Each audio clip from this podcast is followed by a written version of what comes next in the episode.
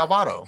Welcome to Crime Time, a Virginia criminal law podcast. I'm here with Anna Dvorak, Anthony Norse, and so Ann here it Thayer. is legal Enjoy the disclaimer show. because we are lawyers and we've got to write one so if you are listening to this podcast thank you we sincerely hope you are listening to this podcast for its entertain- entertainment value and not with the intention of acquiring legal advice for any individual case or situation i mean come on you wouldn't take advice from someone you have never met or spoken to directly right if you were bleeding profusely, you wouldn't listen to a podcast in hopes of a bandage somehow materializing over the internet and onto your 3D printer. Seeking actual legal advice can be just as important as a tourniquet. The hosts of this podcast are in no way intending to create an attorney client relationship with any listener. Sorry, we are sure you all are great people, but we cannot stress enough how little we know of you and your case. And rather than risk an awkward moment, let us just remember we have never met. Nothing on this platform should be taken as legal advice for any individual case or situation. We are just a group of friends with differing opinions and viewpoints, which we will try to explore through discussions of current events, law changes, and whatever else floats our fancy. They got nothing on me. In this episode, we're going to be talking about evidence. What kind of evidence do they need to convict people of crimes? When I say they, I'm talking about the prosecution. We talk to people all the time, and they come into our office and they say, they have nothing on me. I'm like, well, that's why did they charge you with something? And when you say they, do you mean the police or do you mean a person? And sometimes they mean the person, the alleged victim, and sometimes they mean the police. And so we have very interesting conversations because it's very clear that the regular person doesn't totally get what evidence is comes into court when people are charged. I had a recent experience watching court the other day where you could hear somebody say, Well, they don't have anything on me. And they say, Why? And they say, Well, because it's just her word against mine. Well, guess what? Her word is called testimony. Testimony is evidence. And sometimes that's the only evidence that's there. And a judge has to determine if she's credible enough and not only credible enough, but to support that you did whatever she says you did beyond a reasonable doubt. That's all they need. It can just be someone's word. You don't need a recording. You don't need a videotape. You don't need documents and you don't need a confession. If someone says you did something, that can be enough for evidence. But I know that most people out there really have a problem with that.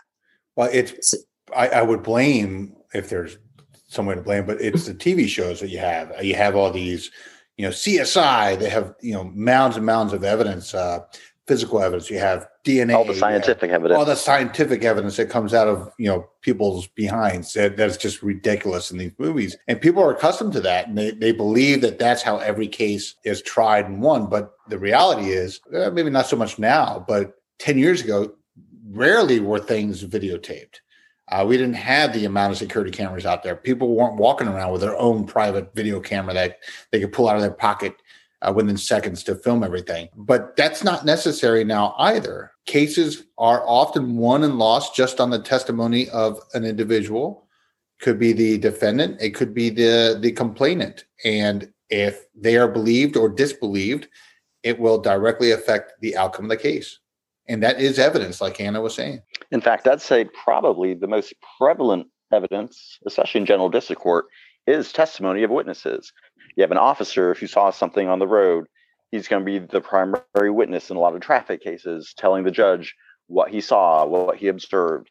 Uh, or in a shoplifting case, you might have the loss prevention officer who's going to testify that they saw this person concealing items in their purse or in their jacket. And so I think a lot of times it's going to be mostly just the testimonial evidence, sometimes with video from the police car, from the loss prevention, from the store, but mostly it's going to be the testimony. And what is your experience with your layperson's understanding of evidence? So I do a lot of protective orders and domestic assault, and there usually are allegations, and then there's a lot of texting or WhatsApp messages or Snapchats or Messenger or things that go back and forth where the true reasons for a charge being filed or protective order being filed come out, whether it's revenge or custody or divorce or immigration or sometimes the client actually admits that they've done something and they're apologizing or trying to make amends to pay for property they damage or apologizing for the injuries that they caused somebody. So for me, it's sifting through all those documents and photos and text messages and social media profiles to see what evidence we can use to attack a witness's statements and what evidence we can use to protect my client. What what's real important to remember is a lot of that just was not available when the system was created. You didn't have text messages, you had maybe smoke signals, and you can't bring that into court. So people were just the system is created or was created to rely on people telling the truth. Witnesses swear under oath that they're going to tell the truth. And it is heavily punished if you lie, or should be. I can't remember ever seeing a perjury trial in any of the jurisdictions I practice in. But the power of the word has always been great. And if you have somebody coming in, that very well could be all the evidence that you need. Somebody coming in and testifying before the jury, testifying before the court. And Virginia, I'll give you rape as an example. Rape, the word of the victim is enough. They do not need to have injury. They don't need to have physical evidence, physical evidence being DNA, scratches, anything. Uh, the word of an individual against another is enough to obtain a conviction. It, it just is. Just is. And the, what's interesting too, though, is what you think might be enough for a conviction isn't always. You know, you hear about people, independent witnesses watching two people who appear to be in an assault and battery situation that one person is battering the other person is harming them the other person is crying out for help the person that is battered uh, who appears to be being battered doesn't come to court and doesn't testify and Anne sees this a lot in domestic violence cases. Sometimes that does happen where people don't come. Oftentimes those cases are dropped. But if you try to go forward with an independent witness, sometimes those cases are thrown out because what's little known fact is there are consent defenses to batteries. There are, you know, if two people get in a fight, but it's consensual, like two guys go back outside and decide they're just going to wail at each other. An outside observer might think there's an assault going on because one person lost the fight, but and charges can be brought just by that outside observer, but you can't necessarily make a conviction because you don't have somebody there explaining that they are in fact the victim, that they didn't want, they didn't invite the battering, they didn't invite the assault. We often call it mutual combat in um, an assault and battery situation. But there are many times that when somebody who's considered the victim who's been viewed by an independent witness, that's not enough evidence to find somebody guilty. And that's when it comes down to uh, circumstantial cases, which I think a lot of us have had cases where no one's seen anything, but the circumstantial evidence suggests that the person charged is the one that did it, and that's enough to find a conviction. And circumstantial evidence can take many forms. It's not just testimonial uh, it's not often testimonial. It is often, what are you found with? Let's say there's a burglary and a couple hours later, you're found with items from that house at a pawn shop. No one saw you go in the house that was burgled, but there is an inference that you have items from that house at a pawn shop and trying, and those were not yours and they're stolen property, that you're the one who burgled the house. So, as an example of circumstantial evidence that can be used to convict somebody of a crime. But there's and also of- situations too where it's what you don't say. So in domestic cases, or even if you're with a friend who's shoplifting or whatever's going on, sometimes you don't say things that could protect you. Like if somebody hit you, but you don't want them to be in trouble and you just and you don't explain that you were just defending yourself when you push them. I've had cases where somebody says, Yeah, I pushed her, but they don't tell the full part about what that person did to them. They're just being honest with what they did because they don't want anybody to be in trouble. And then guess what? Those statements are used against you. And it's hard for prosecutors and judges to go back and believe that the person did something to you because you didn't tell that to the officers when they came out. So sometimes it's what you say, it's what you don't say. Or if you're with somebody and a friend shoplifting or something, you really don't know and you don't explain that, or you say, oh, yeah, I did know that they were doing that, or whatever the case may be, your statements a lot of times can get you into trouble with what you do or don't say, depending on what it is. And to follow up on that, it's tough if you try to fill in the rest of the story when you get to court not having told the officer because it sounds like you've now manufactured a portion of the story to try to help you out.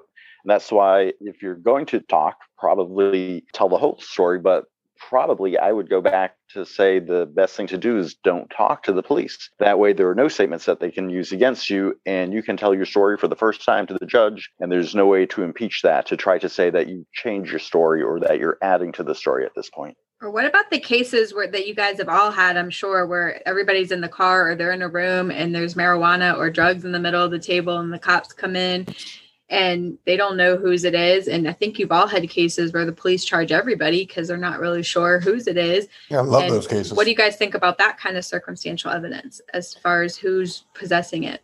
Well, they, they still have to prove that each one knew that the what was in there was marijuana, and they have to know the substance. But there, There was a case that came out, and Tony's going to remember this. It, it's maybe I'm, I'm, I'm confusing too, but it wasn't uh, so much. It, it was something was inside a cigarette pack, and it was known, or maybe they thought it was a different type of drug, but it turned out to be something else. And the Court of Appeals or the Supreme Court said, "Wait a second, the fact that you knew it was something illegal." we're still finding it okay to find you guilty of the more serious offense of a more serious drug. The flip side of that, though, is there's also a case where there were drugs, pills found in a woman's purse, and there were no statements because there was a motion to suppress. Without the statements, they couldn't prove that she knew what was in the purse, and that case was reversed. The conviction was reversed. So again, uh, by not having made those statements to the police, they were not able to secure the conviction. Well, in drug cases, whenever you have the cases with tons of people in a room or in a car, and, and drugs are in, even in, even when drugs are in plain view, the most important thing is to be quiet, like not say a word, because at the end of the day, there's there are cases where people are literally sitting next to what are found to be crack cocaine rocks or even marijuana, but they're in a car full of other people, and so not only does there have to be a knowledge, but there has to be possession, and possession is is dominion and control as well like the ability to control those items. And if you say, if you say anything like, oh, that's not my cocaine, well, that means one, you knew what it was. And if you're mm-hmm. right next to it, then you can exercise dominion and control over those drugs. So the most important thing in any case where the evidence has to be circumstantial to find you guilty, just be quiet don't add don't add to the knowledge of the police unless you want to be convicted. I mean there's some of my clients who are very honorable and say they're going to take their charges um, and so they're going to admit to what's theirs but what isn't theirs are not going to admit to. Great that's very honorable. By the way you're probably going to get also charged with everything. I've also had clients who want to take the blame to protect their friends or protect their girlfriend and say i'm going to say that's mine so that she doesn't get in trouble Video and things are huge right now in DUI cases. I think a lot of judges they like seeing it for themselves and making a decision on whether they think somebody's impaired or how they're looking. Same with interlock violations. If you have to have a device installed, they all have cameras now, most of them, I think, and it takes a photo of whoever's blowing. So those old days of saying, "Hey, somebody else did that, not me." It's tough to do that nowadays because the camera's right. going to show the judge exactly who did it. And there are cameras everywhere now. There are body worn cameras for the police or in-car video cameras for the police cars. Uh, everybody and the brother has a cell phone that records all the time. And DWI is actually, it's those are one of the few cases that I think a video helps more often than it does not. The driving behavior is never as bad as described mm, on Sometimes. a written paper. Well, you're right. You're right. You're right. I, well, I think it helps in either direction. Either you know you have to make a deal, or yes. you know this has to go to trial. I think it helps either way. It helps to. It, uh, let's face it. Many times in these DWIs, the, the, client may not remember what happened. I was gonna say, like so, sometimes people are impaired or they're not remembering clearly and so being able to see it and sometimes they don't even want to watch it i've had clients say i don't want to watch it just tell me what happened like they're yeah. too embarrassed or i've had them take a plea deal instead of going to trial because they don't want it shown in the courtroom. Like why another, hire me? another example of the power of testimony as well. Before videos came out, it was really just a police officer just testifying. That still can happen because even if you have a result on the breathalyzer, or when you blow at the station, you come out with a result, your BAC, your blood alcohol content is a 0.14. Well, as attorneys, we try like hell to keep that certificate out as evidence. And we're successful sometimes because uh, there's a lot of I's that need to be dotted, a lot of T's that need to be crossed before that certificate comes in. But even with that certificate out, the testimony of the police officer could be enough to find you guilty of driving under the influence. It may not be because of the value that you blew, but it's because of the police officer's ability to articulate what he saw odor of alcohol, uh, unable to maintain your balance, things like that. Those are all that's the power of testimony. I think people, the general public sleeps on the power of the of the word. And then they're always surprised when that's enough to A bring a charge and B get a conviction. But there's also like the different types of evidence. Like think about an assault case where there's a emergency protective order that's issued you have a either a criminal complaint or the officer has made an arrest and obtained a warrant for somebody and there'll be a police report with whatever statements or videos. And then sometimes the person will file to extend that protective order so they'll have a written petition or you get a bill of particulars to see whatever those allegations are. And then they come to court and they're saying something completely different when the prosecutors are reviewing things with them in the side room. So they have to come out and tell us oh here's some exculpatory information. These statements aren't matching up or i can't go forward on it or oh by the way here's some worse evidence for you guys now and then you're stuck trying to cross examine and look at all that different all the differing statements and, and evidence that you have before you and then sometimes the judge just doesn't know what to do with the case when you have those types of things and it could benefit your client in the end even if maybe they did do something wrong That's a good point. No, I, I agree. I mean, I think that one thing that people need to understand is that there can be cases that, for a variety of reasons, need a ton of evidence. The cases where you may have Like multiple speeding exactly. Some complex robberies with multiple co-defendants, or conspiracies, or murder cases where you need to tie people into things, and it's Like the- also like the case Alberto and I had with the 10 co-defendants where they tracked every movement these 10 kids had by the ankle GPS monitor he was wearing for probation. Yeah. so it was the bottom line is there's a lot of cases where I have clients who say, you know, people can just go to the magistrate and swear out and on their word, I can be charged with a misdemeanor. Or that to a lot of people just blows their mind because as we talked about before, criminal law, criminal offenses are really, really serious.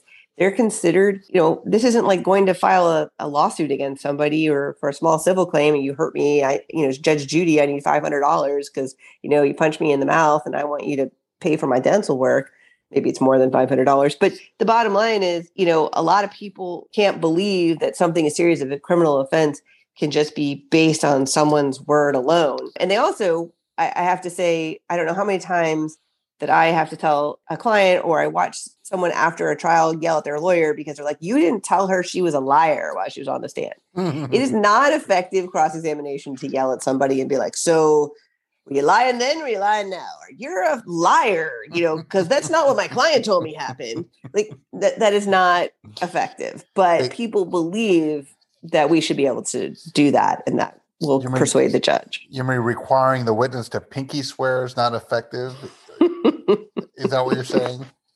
perhaps cross my fingers That's- hope to but That's where die you have to have good client control because Promise. as the attorney, you have to make those decisions. And yes, there are times my clients have really good points and questions I want to get out, or something that comes up that they say, "Oh, they're ask them this," or or you know, tell, ask them about this thing, or or that's not what happened, and then you can grill the person on that, and it does expose some things. But a lot of times, some of the things they want you to cross-examine or question someone on it, it's our decision at the end of the day on how we want to do that and we're doing that because we have the experience and the knowledge and the training to try to get you the best outcome possible and you got to put a little faith in us And just to, to bring back, uh, Anna, you brought up the point about clients being surprised that someone can go to the magistrate. Think about the system. I mean, you really, the, the system is created to favor honesty. So if you were the victim of a crime, do you feel like you need to go out there and gather all this evidence first? Make sure you have a video, uh, make sure you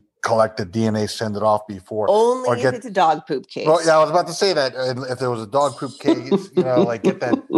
Uh, listen, uh, this this poop came from a twenty five percent boxer, so it definitely is your. You know, do you really want that, or do you think you should be able to go to the magistrate and say, "Hey, this happened to me. I was assaulted. I my property was destroyed." It's it's interesting. The system begins with the presumption that someone is telling the truth, but but then it's also a lower standard to get It an is a lower than standard, it is right. to convict too because the So- hyp- the hypocrisy is then the defendant is presumed to be innocent. So the presumption is the person's lying. but the system, right? It's, it's it's actually interesting, but the evidence. ladies and gentlemen alberto is having an existential crisis Um. Yeah. Hmm. uh, why am I here? I'm just joking. because we force you to be here because it's wednesday Oh, we're not supposed to give up the day. We're here 24 hours. A day, actually it's not wednesday days i think it's wednesday it's tuesday Oh, yeah, my god i thought you're it's right, wednesday all day long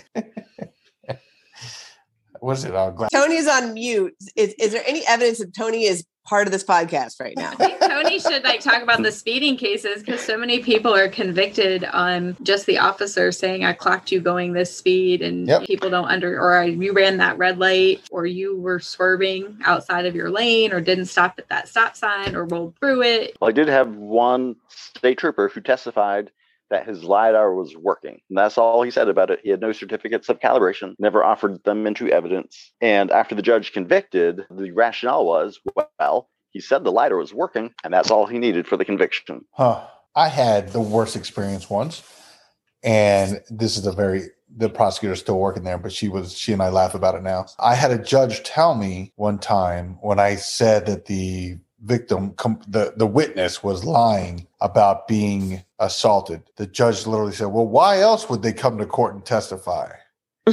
and I was uh, very angry and had to one of our one of our guests, Chris Holly, had to escort me out of the courtroom because I was so angry. But that's the sad part about the criminal justice system is most people think if have a tendency to think, well, if the person wouldn't have charged it or there has to be some truth to what happened in order for this to have gone forward. And that's not necessarily the case. People do take advantage of the criminal justice system oh, sure. and things are made up or exaggerated, or sometimes they're the ones that have done something. And there's that saying the victim is the first person to get to the magistrate or to the police. Like it's a true thing because sometimes that's the person that really was the aggressor and then they end up charging somebody else and and it's hard to play catch up once that happens sometimes Yeah, I agree. I think people are really surprised about how the criminal justice system can backfire and it's it's not necessarily about justice. It's kind of about who got in the door first and who can manipulate the system. And uh, I think prosecutors and defense attorneys really try and judges try to get to the point. But I think when